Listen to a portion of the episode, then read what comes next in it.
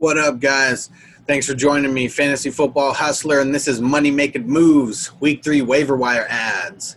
All right, so before I get into this, I want to let you know if you don't follow me on social media, make sure you do that at FF Hustler 420. And if you don't know, I'm one of the IDP specialists out there in the fantasy football world. So I'm all about IDP, and I have a brand, IDP Life, and we're doing a giveaway um, this week, and it's for these t shirts Fuck team defense. Got to keep it real for the hardcore IDP guys. Giving away three of these shirts. I have them in black and white. There's many ways that you can join, but go to the link in the description, the Linktree link, and go to my Facebook or Twitter and go look at the pinned post, and you will see all the ways that you can gain entries. A lot of it is just following me on social media, going and signing up on Patreon, um, sharing the post, liking the post, different things like that. We've had over 100 entries so far, so it's been great. I want to get more than that. I know there's a lot of people out there who love IDP fantasy football, so make sure you get into that giveaway. Go look at my YouTube page or my Twitter page at the pinned post. All right, let's get into these offensive adds, though.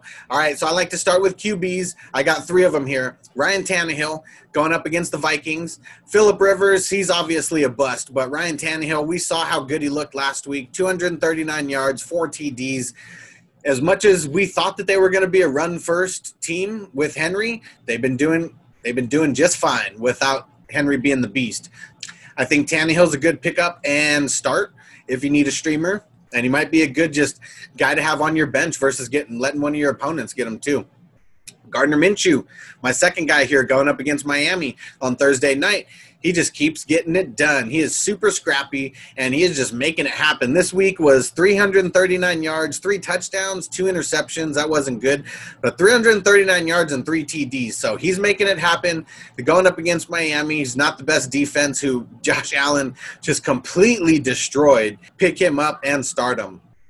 Now, for my super flex and two QB guys, go out and get Justin Herbert. I know he's out there. A lot of people in, a lot of redraft leagues, he probably wasn't drafted unless you play in a deeper league. I'd go out and get him in his debut against the Chiefs 311 yards, one TD, one interception, and one rushing TD in his debut. I've been talking shit about this guy all year, but mainly it's about being on the Chargers and how they just ruined QBs. That first drive, he made it look easy when he went down on the Chiefs and they scored. So I'm not saying he's like going to be the greatest thing since sliced bread, but in a 2 QB in a super flex league, he's going to get picked up. I'd rather have him on my bench than on someone else's starting roster. You never know what he's going to turn into throughout this season, but his first game, it looked promising. Let's get into some of these running backs. It was a sad day for running back. If you had CMC and Barkley like I did in a few leagues, like it is just it's been one of those weeks and it is not good. I feel your pain. If you have Christian McCaffrey and you need that replacement, you're going to go get Mike Davis. He didn't have too much on the ground, only one rush for one yard, but eight receptions for 74 yards. I want that upside. He's pretty much the only guy that they got. I mean, well, not the only guy that they got, but he was the clear cut backup with very little behind him. Didn't need anybody. CMC is going to be out four to six weeks with how much of a freak of nature he is. Maybe that's three weeks, but I'd go out and get Mike Davis. And if you're not the CMC owner, I'd be out there trying to get him and then trying to trade him to the CMC owner. Or he's just going to be a good flex play. You know, one of the one of the three. Another guy, I'm sure you guys already saw the news about Devonta Freeman, how he is getting picked up by the Giants and pretty much going to be the replacement for Saquon Barkley. I'm not that sold on the Giants offense or the Giants rush game. Devonta Freeman, even if you don't have Barkley, I'd go out and pick him up because he's going to be easy trade bait. I would try to pick him up and trade him if you don't have Barkley. And if you have Barkley, try to pick him up and get him on your squad.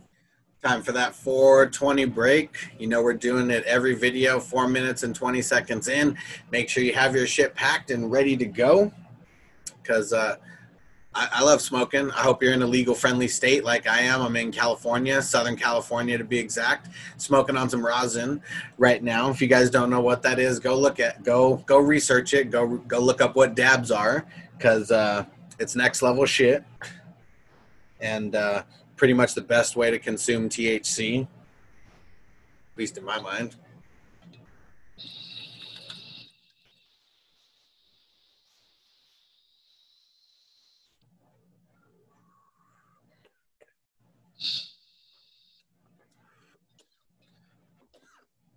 Let me know what you're smoking on in the chat.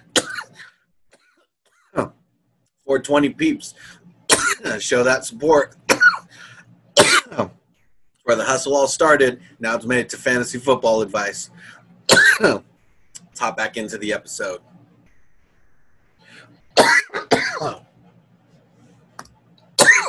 now, Jerick McKinnon we don't know if Mostert is going to play 100% yet. It's leaning towards him missing a week. And if he misses a week, they already got Tevin Coleman who's going to be out. So I think Jerick McKinnon, he's number he's the number one pickup for me out of running backs. So that's who I'd be targeting if I was just going to target, you know, one of these running backs. Um, last week he didn't have that much work because Mostert played most of the game, but three yeah, three rushes for 77 yards and a touchdown. I mean, you can't argue with the efficiency. And if he's going to be the number one, and Jimmy Garoppolo, he's he's on a bum leg right now, so he may not play. So they may just lean on the run more. And even if he does play, they're probably just going to lean on the run more, and it's probably going to be all about rushing and defense for 49ers. And the last guy here, Darrell Henderson Jr., going up against Buffalo. Part of that three headed attack with the Rams. So I initially I had him a little higher because it seemed like Akers and Brown weren't going to play, but now who knows if they're going to play or not. Akers does have like separated ribs, but now they're talking about how he might play through it. Brown has a broken pinky. I'm not sure what hand he has it on, but I'm pretty sure both hands are kind of important. I would pick up Henderson, and he would probably be a start for me, depending on who my options were. I just don't know how if a guy has separated ribs, why are you going to risk, you know, getting him out there? I mean, you can't need him that bad. You're already 2 0. And Malcolm Brown, you got a broken pinky. I mean, why are you going to keep feeding him the ball and making him get aggravation on that pinky versus letting him get rest? I mean, it's all going to come down to game flow and it's all going to come down to if Darrell Henderson does good or not. Like, that's for sure. But he did pretty good last week 12 rushes, 81 yards, touchdown um, two receptions for 40 yards. I mean, he looked good out there. It's the first time that I've ever said that he's looked good out there on the field. So I think that he is worth an add, and you're just going to have to follow me so you can hear about more of the updates going on throughout the week. Let's jump into those wide receivers. Now, I, been, I mentioned this guy last week, Russell Gage. You got to go out and get him. I mean, they, they have a three headed attack out there. And if Julio is not 100%, Russell Gage is the number two in that offense. Julio just looked bad. He was limping around on the field. And man, Russell Gage threw a perfect pass to Julio Jones that should have been a touchdown. And it went through Julio's hands. He never drops balls. So, man, Julio, you fucked up Russell Gage's touchdown there, bro. So, you know, it's all good. Um, I'm sure Russell Gage laughed it off. He still had nine targets, six receptions, 46 yards, got that touchdown. They're looking for him in the red zone more than they're looking for Julio Jones. So if you didn't grab him, go out and grab him. Okay, now some guys I didn't talk about last week. Keelan Cole, he's someone I would go out and grab. Playing on Thursday night versus Miami, he has more targets on the year than DJ Chark, and I know that's hard to believe because Chark is the number one, you know, on that team. But defenses also know that he's the number one on that team, and they haven't had the best matchups, and he's been getting some tough coverage. So I think Keelan Cole, you can pick him up and start him. He had six, rece- seven targets, six receptions, 58 yards, and a touchdown this past week, and going up against Miami, who just got torched. Thursday night game, I, would go out and pick him up and start him if you're really limited. Uh, DeSean Jackson, here's someone that I said was a must sit, and then he comes out and gets nine targets, six receptions, 64 yards. They're going up against Cincinnati, who is hot garbage right now. So, depending on who your options are, I think that Jackson is a good add and is a good flex play, especially if you play in leagues with multiple flexes. Going up against Cincinnati, this is going to be the week if he's going to shine in a week, it's going to be this week. After this week, probably sitting him right back on my bench. Last guy here, going a little bit deeper, Chase Claypool. This kid is a baller. He only had one catch in the first week, but hopefully you saw it. Had like a 360 catch doing a toe tap on the sideline. Baller. This week, he only had three targets, three receptions, but that huge touchdown had 88 total yards and the touchdown. He's someone that if you're in a deeper league, you must go out and grab him. The talent is there. I don't know how you deny it for much longer. You got to get this kid more looks. He is very talented. You know, Steelers wide receiver corps as a whole is talented. I think that this really affects someone like James um, James Washington, just because Chase you got to get him out there. He is a baller. Like he might be one of the best wide receivers drafted this year, and that's in limited, you know, views that I've seen him. He's only had four receptions on the year, but they've been amazing. So get him some work and be on the lookout.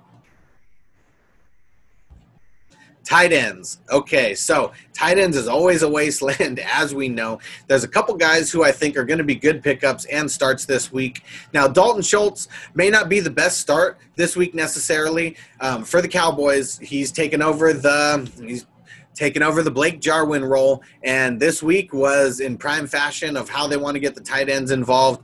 Nine reception, ten targets, nine receptions, 88 yards, touchdown. He did have that fumble not necessarily the best matchup versus Seattle, but we know how much the Cowboys like to get the tight end involved, and if they're gonna keep feeding him like this, I, I mean, I'm not. This might not even be his best game of the year, but if this is something that's going to come consistent, you know, six, seven, eight, nine receptions and 60, 70, 80 yards, I mean, that's a tight end one right there. That's an every week tight end one in this crazy wasteland. So Got to pick him up. He's the number one tight end on my list of guys to add this week. Now, second guy, a little bit of this depends on Jack Doyle's health. Mo Alie-Cox. Whoa. So hopefully you guys saw how much I've been talking about him before this week with Jack Doyle out because of how bad the Vikings were. He did not disappoint. Six targets, five receptions, 111 yards. He was definitely the favorite target for Philip Rivers. Philip Rivers' favorite targets throughout his time in the NFL has always been tight ends and running backs. I don't know how Jack Doyle is going to get more work than Mo Alie-Cox. I mean, basketball player, six six. I mean, we saw that. We saw him stretch out for a couple. There's just no denying how much better he is right now than Jack Doyle. So the Colts would be stupid not to make Cox the starter and make Jack Doyle more of a, you know, piece who's out there, not even in the red zone, but just out there in two tight end sets. Now, last guy, Jordan Reed completely balled out with his two touchdown game, eight targets, seven receptions, 50 yards. They're going up against the Giants, who don't have the best defense. George Kittle is more than likely not playing. A lot of it does bank on George Kittle not playing, but they made it seem like Kittle's going to be out for about three weeks. So I think Jordan Reed, you can go out, pick him up, and start him if you don't have, you know, a clear cut tight end one. He's got he's going to be the the centerpiece of their offense as far as the passing game goes.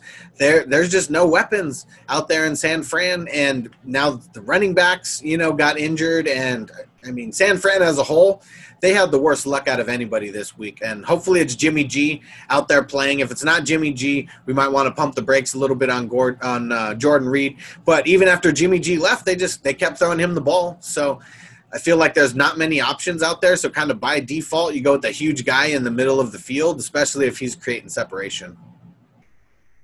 All right, guys, don't forget about my giveaway. Go to Facebook, go to Twitter, look at my pinned post. There's so many different ways that you can um, enter the giveaway. A lot of it, like I said, is following on social media, following on uh, YouTube. If you go leave me a review on Apple Podcasts, um, that's a that's a couple entries right there. Same thing with Spotify, and you're going to get bonus entries for doing things like that. So really, it's all about getting engagement going. You know, helping me build the numbers a little bit. I've been doing this for over four years now. I mean, with my knucklehead friends, I've been giving advice for over ten years.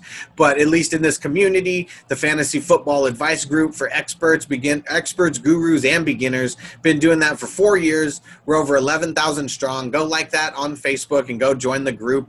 All right, guys, money making moves. Week three, week three waiver wire adds. Go out and add them. Make moves every single week. Even if you think your team is the shit, there's a lot of people at the bottom of your bench that are expendable. So don't wait for that guy to break out, especially if it's one of these rookie receivers who really hasn't lived up to expectations and didn't have an injury in front of him. All right, guys, like the video. Make sure you leave some comments. Make sure you follow me everywhere on social media. go to the description, click on Linktree, that Linktree link. Say that five times fast. Go click on that. You can follow me everywhere really quick. You could join the fantasy football advice group there. We'll see you in a couple days for the start and sit thread. That's every Saturday and Sunday morning. Make sure you go join. It's been a hit so far. It's on Facebook, Twitter, and YouTube. All right, guys.